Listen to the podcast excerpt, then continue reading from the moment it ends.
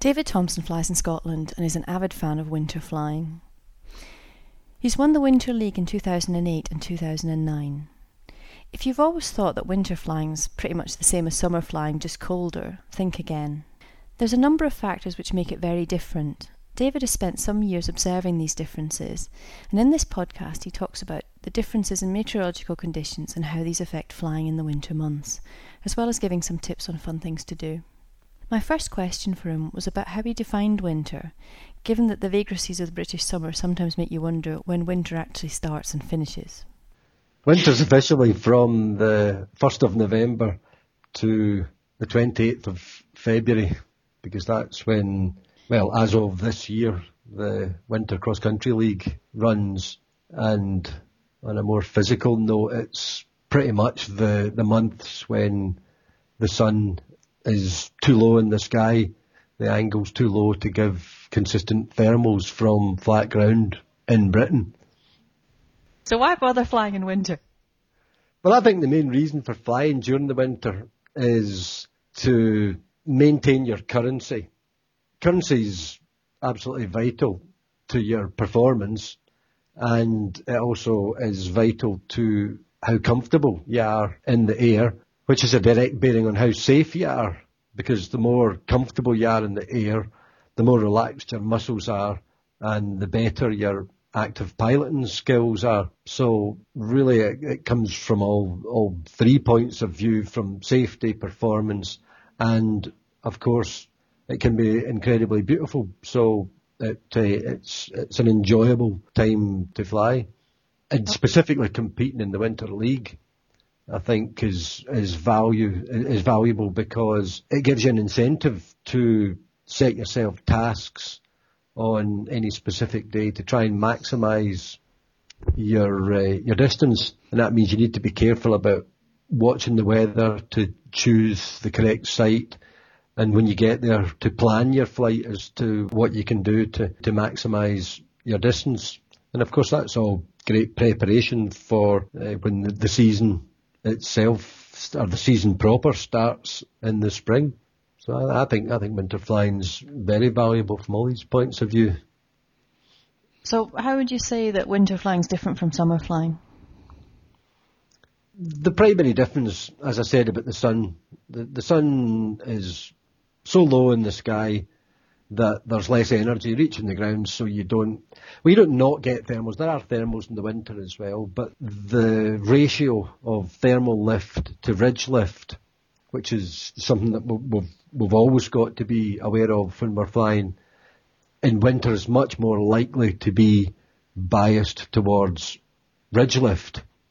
As I say, you, you do get thermals in winter, but they're much more likely to occur on lee side slopes so in general, if you want to travel any distance in the winter, it's almost certain that it's going to have to be ridge soaring instead of conventional thermal up to cloud base and going a glide type cross country flying. The obvious factor is that the temperature tends to be a lot lower. That of course means you need to wear extra clothes.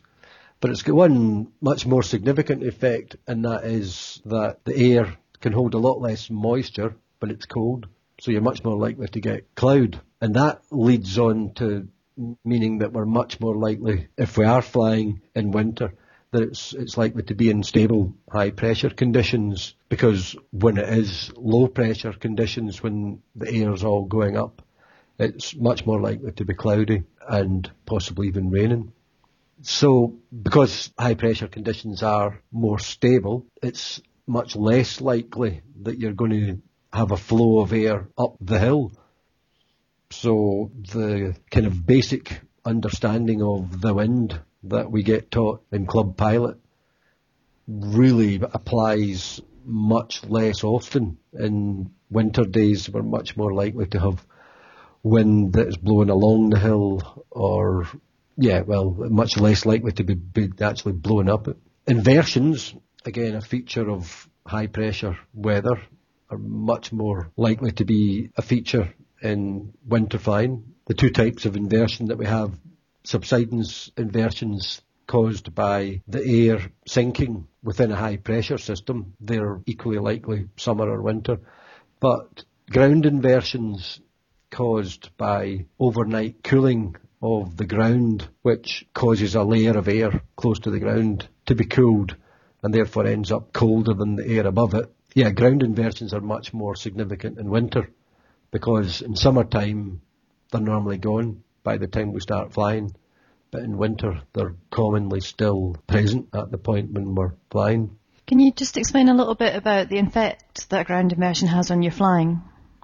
Yeah, it's got a number of effects. One of the most important is probably in terms of your judgment of the conditions because during the summer people get used to whatever it is, a tree outside their, their window or flags or they, they have got a kind of normal routine is to looking out to see how windy it is, what the wind direction is. Obviously if you're below a ground inversion then the chances are that you're not you're not going to be seeing the actual met wind because it will more than likely be above the inversion layer.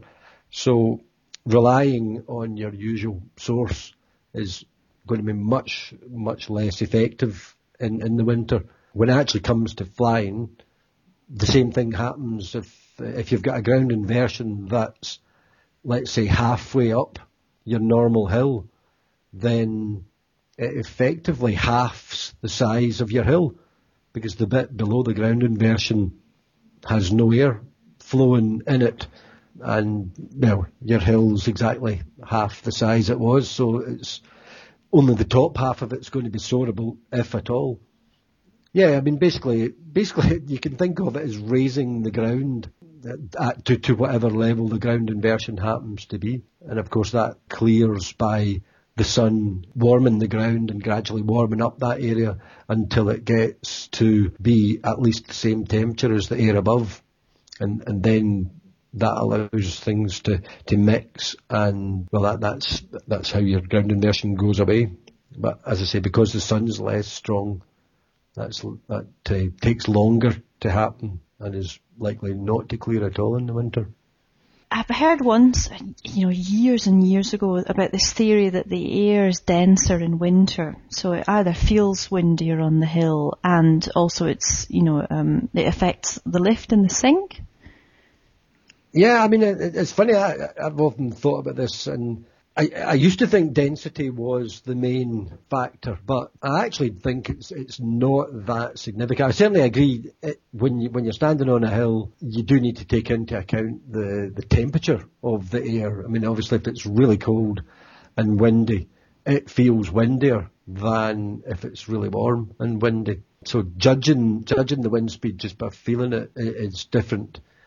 I don't know for a fact. It's just that it's just a feeling. I don't think density is actually that crucial. I think the most significant thing is stability in, in terms of you know rate, rate of temperature with uh, with height. I think that's the big difference that, that people you know people often talk about oh the air's dense so it doesn't want to go up the hill.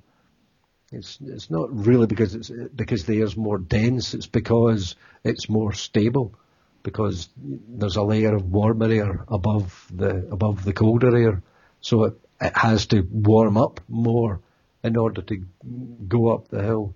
Or, or even, not even to go up the hill because of, of, of thermals, even to, to go up the hill because the net wind's trying to blow it up the hill. You know, still takes a lot of energy to get air to go up a hill. And if you've got cold air with warm air above it, it's going to be much, much easier for that air to flow round the side of the hill rather than up and over it you know, but that again, as I say, is an effect of stability. It's not really density. Mm-hmm. But I wouldn't argue that one. I wouldn't I'm not argue that with a physicist.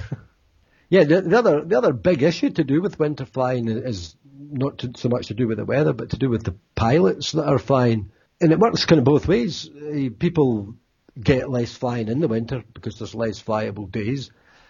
So in some respects, people are really keen to get out when it is flyable other people are not that bothered about going flying in the winter. But for either for either reason, it generally means that pilots have less current air time. So when they actually are out, th- there's all the issues of, of people flying with, with lack of currency.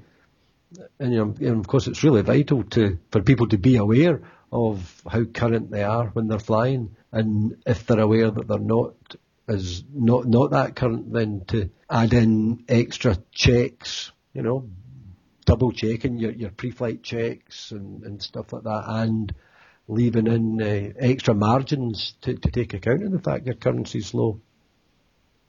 And, and of course, as always, ground handling as much as possible to to trim your your ground your, your glider control skills before you fly.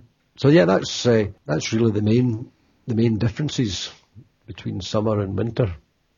When you've got a, a long spell of bad weather and you can't get out flying, you do want to actually maximise the days that you do get. So what would be your advice for that in winter? Sounds really simple, but the first piece of advice is remember that the clocks have changed at the end of October and the most usable bit of the day is the same as it always is. So it's actually wise to set off an hour earlier according to the clock than than what you would during the summer. So if you're used to leaving the house at uh, at ten o'clock, then that really needs to be nine o'clock in the winter or whatever depending on how long it takes you to get to the hill.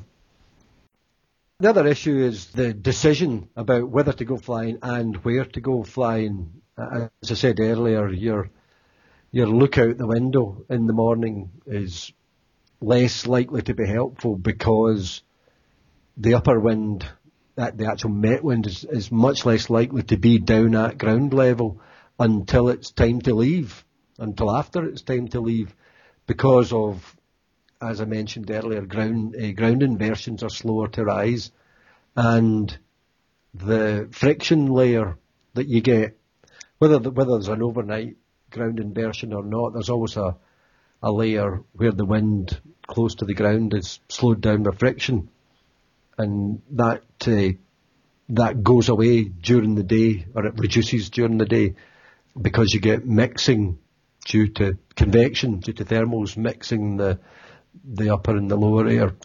The friction layer is thicker and takes longer to clear in the morning. Things like morning mist and low cloud are common in the winter. They may well be gone by the time you're ready to fly. So generally you need to rely on the forecast more than what you're seeing out the window and things like wind talkers when the wind blows, whatever, uh, are very important to, to tell you what's actually happening on the hill. All stuff of course, it's much much easier than it than it used to be a few years ago when we were limited to much more simpler weather forecasts.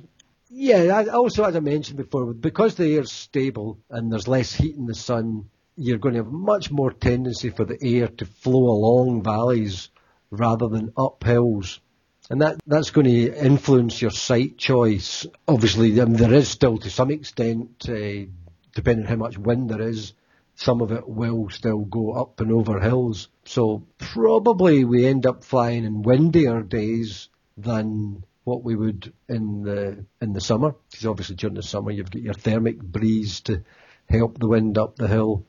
Once you have picture hill and got to somewhere where the wind is blowing generally up it, you'll find there's a much more pronounced effect of the wind flowing off each end of the hill or, or the ridge if it happens to be a ridge. So, for instance, if you've got if you've got a west-facing ridge, you'll have a northwest wind at the south end of the ridge, and apparently a southwest wind at the north end of the ridge. And that's obviously important if you are doing a ridge run and you get to the end you don't want to go too far off the end of the ridge because you'll find yourself into wind to, to try to get back onto the ridge again. And of course, choosing what you're going to do in the day. You know, if if there is an inversion low down, then your aim really needs to be to get as high as possible to get above the inversion. That there really isn't any point sitting on a hill below the inversion, just blindly hoping that it, that it's going to happen. And certainly over the last couple of years, with the advent of lightweight equipment, the whole issue of fly walking has really, we've become aware of how enjoyable it can be to, to lose some weight, not off yourself, but off your kit, set off and find some amazing new places to fly. Well, Certainly, one thing I'm, I'm thoroughly enjoying is heading off on to, you know, maybe pick a 15 kilometre route and just head off and see if I can get through it in an afternoon. Other issues, have been for, for actual soaring conditions, assuming that you have found a, a, hill with the wind that's strong enough, as I say, it's quite common to, to find wind blowing more along the hill. One thing much more prevalent in winter is horizontal rotor. I don't know whether that's the correct term for it, but that's what I call it. Things like when you have a gully that can be maybe 100, 200 yards along the hill from where you are. It's quite common to have turbulence rolling along the hill rather than as you would expect it going up the hill. And issues of, of wind gradient, again associated with high pressure conditions, uh, you're much more likely to have higher wind gradients. And one thing we, we've noticed very, very strongly is it's quite common to have uh, a, a shear layer, a turbulent shear layer, just level with the with the top of the hill, which even if you're well out in front of the hill, you can find that the wind speed increases quite dramatically just at the point where you where you pop up above uh, above hilltop level, and of course that's due to a, a generally dead area of of air in front of the hill, which is unobstructed once you get to the level above the hill. So something to be watched for. Well, sorry, and related to the the issue of wind flowing along ridges rather than up and over them. It, it's not uncommon on days where it is doing that to be calm at the top of the hill, but to have a very strong wind blowing along the hill, parallel to the hill. So you can be alpine launching off the top and then landing backwards at the bottom if the ridge is long enough and it's, it's stable enough. Again, something that you wouldn't expect to see in in normal uh, summer flying conditions. Inversions, it, it, again, some of this is, is, is common to, to, summer flying, but the effect of probably the, the, the largest effect an inversion can have is when the the inversion is close to the height of the, the tops of the hills in your area, because effectively the the air can only flow between the ground and the inversion. Your wind is normally squashed into that area, which means that the you can have very very strong compression at uh, at the top of the hill and very strong winds flowing round the side of hills, basically because there isn't any area for it to flow through between the top of the hill and the inversion. And probably more relevant getting to the end of winter, ground inversions limit the source area for whatever thermals you might get. So, for instance, your valley bottom, if it's below the ground inversion, it doesn't uh, it doesn't contribute as a as a thermal source. It's only the upper slopes that are above the ground inversion that actually warm up and give you any thermic breeze. Orographic cloud is another big issue forming very often late in the afternoon. We've quite often seen days where we've had perfectly pleasant soaring right up to the top of the hill and above. But as the afternoon goes on and the air starts to cool, you can have orographic cloud forming quite quickly uh, on on the tops of the of the hills. So yeah, these are all these are all factors issues to be uh, to, to, look to look out for really in relation to winter soaring that are well more or less specific to winter flying rather than summer flying. Now, I mean, I'm with you on, you know, how pretty winter flying is. The landscape looks very different, you know, with the trees being uh, without leaf and the frost and the snow and everything but I hate the cold, and that's the thing that often puts me on the ground because I haven't got very good circulation, and my fingers feel as if they're falling off. And I think, you know, I'm sort of always glad if I can see all my ten toes still there when I get home in the evening. So, how do you deal with the cold? I mean, really, it, it, it's just a question of lots of layers. uh, it's it's more layers than you would think. I mean, I wear for winter flying. I wear three, effectively three pairs of gloves. I've got a pair of windstopper inners, bigger kind of like ski gloves over the outside, and then I've got a pair of windstopper mitts that I wear over the top of them. And I've recently, I've not got very good circulation, so my hands do get really cold. And I've, I've recently started experimenting with hand warmers, these chemical hand warmers, and these, these are excellent. In terms of clothes, yeah, it's just lots of layers. Another factor is taking off in snow, and I've always found that really tricky. Yeah, I mean, taking off in snow, which which again we, we commonly do. We quite often walk up to heights where there's significant snow, and that uh, that is one one issue. Even if you're even if you're not doing it in skis, uh, your takeoff technique does need to be perfect, because when you when you're stumbling about in deep snow, if you've got any flaws in your forward launching or your reverse launching technique, it, it will be punished in snow. So again, it's another another good reason for perfecting your takeoff technique. So you were saying earlier about the Winter League and um, about that it's quite good for setting yourself tasks and keeping yourself current. So, what what fun things would you recommend doing? I prefer just to go straight for a straightforward turnpoint flight. I'm, I'm a bit dubious about the, the value of using multipliers for ridge run flights, you know, for out and returns and stuff like that. So I prefer just to use, you know, what we're allowed, which is three turn points, a start and a finish. And the start and the finish, of course, don't necessarily have to be your takeoff or your landing. And you have to do a minimum of 15 kilometres.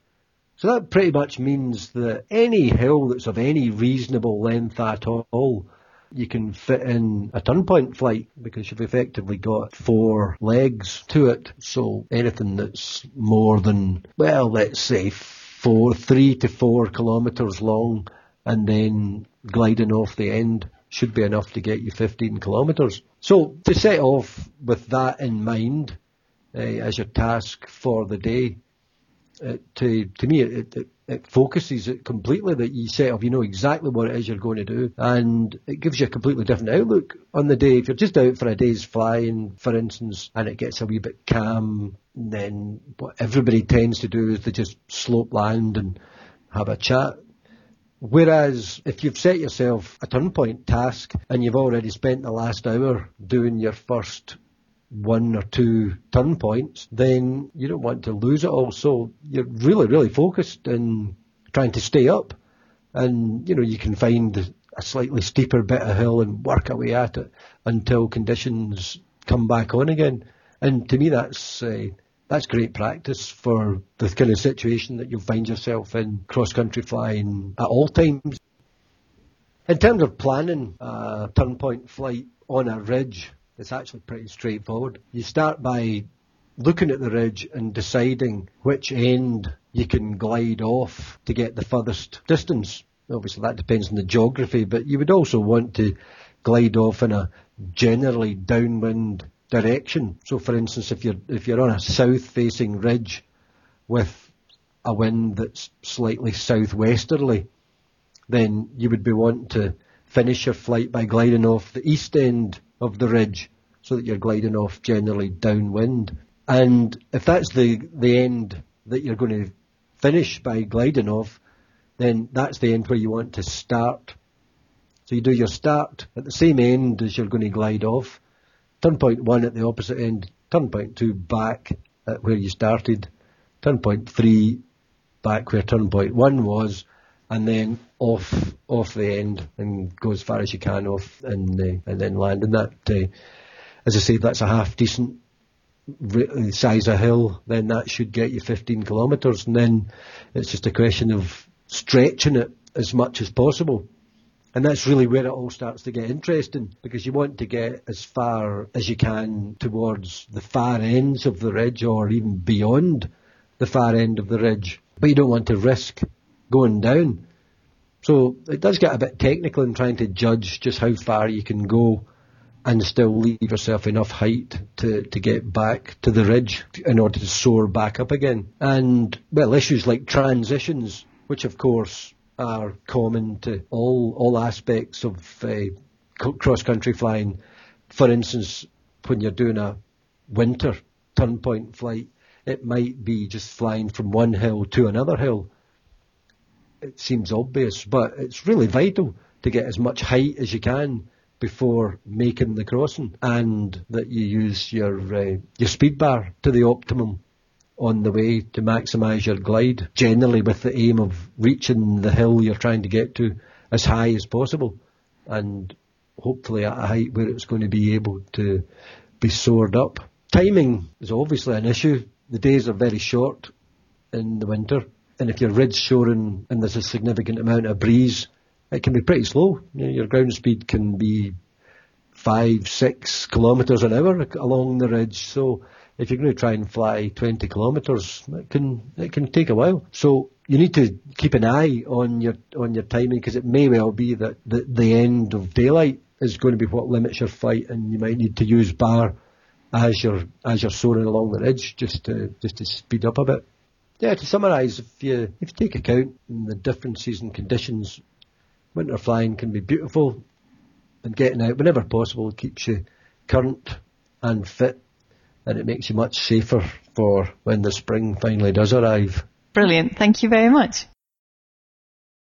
If you enjoy our podcasts, webcasts, and articles on the paraglider, please consider making a donation to support us with our costs for hosting and also to support us in making great new resources. We've got lots of ideas for new podcasts, webcasts, and articles, and would be happy to produce them, but we need your support. You can find the donate button on any of the podcast pages on the paraglider.com as well as on the main index page. Thank you.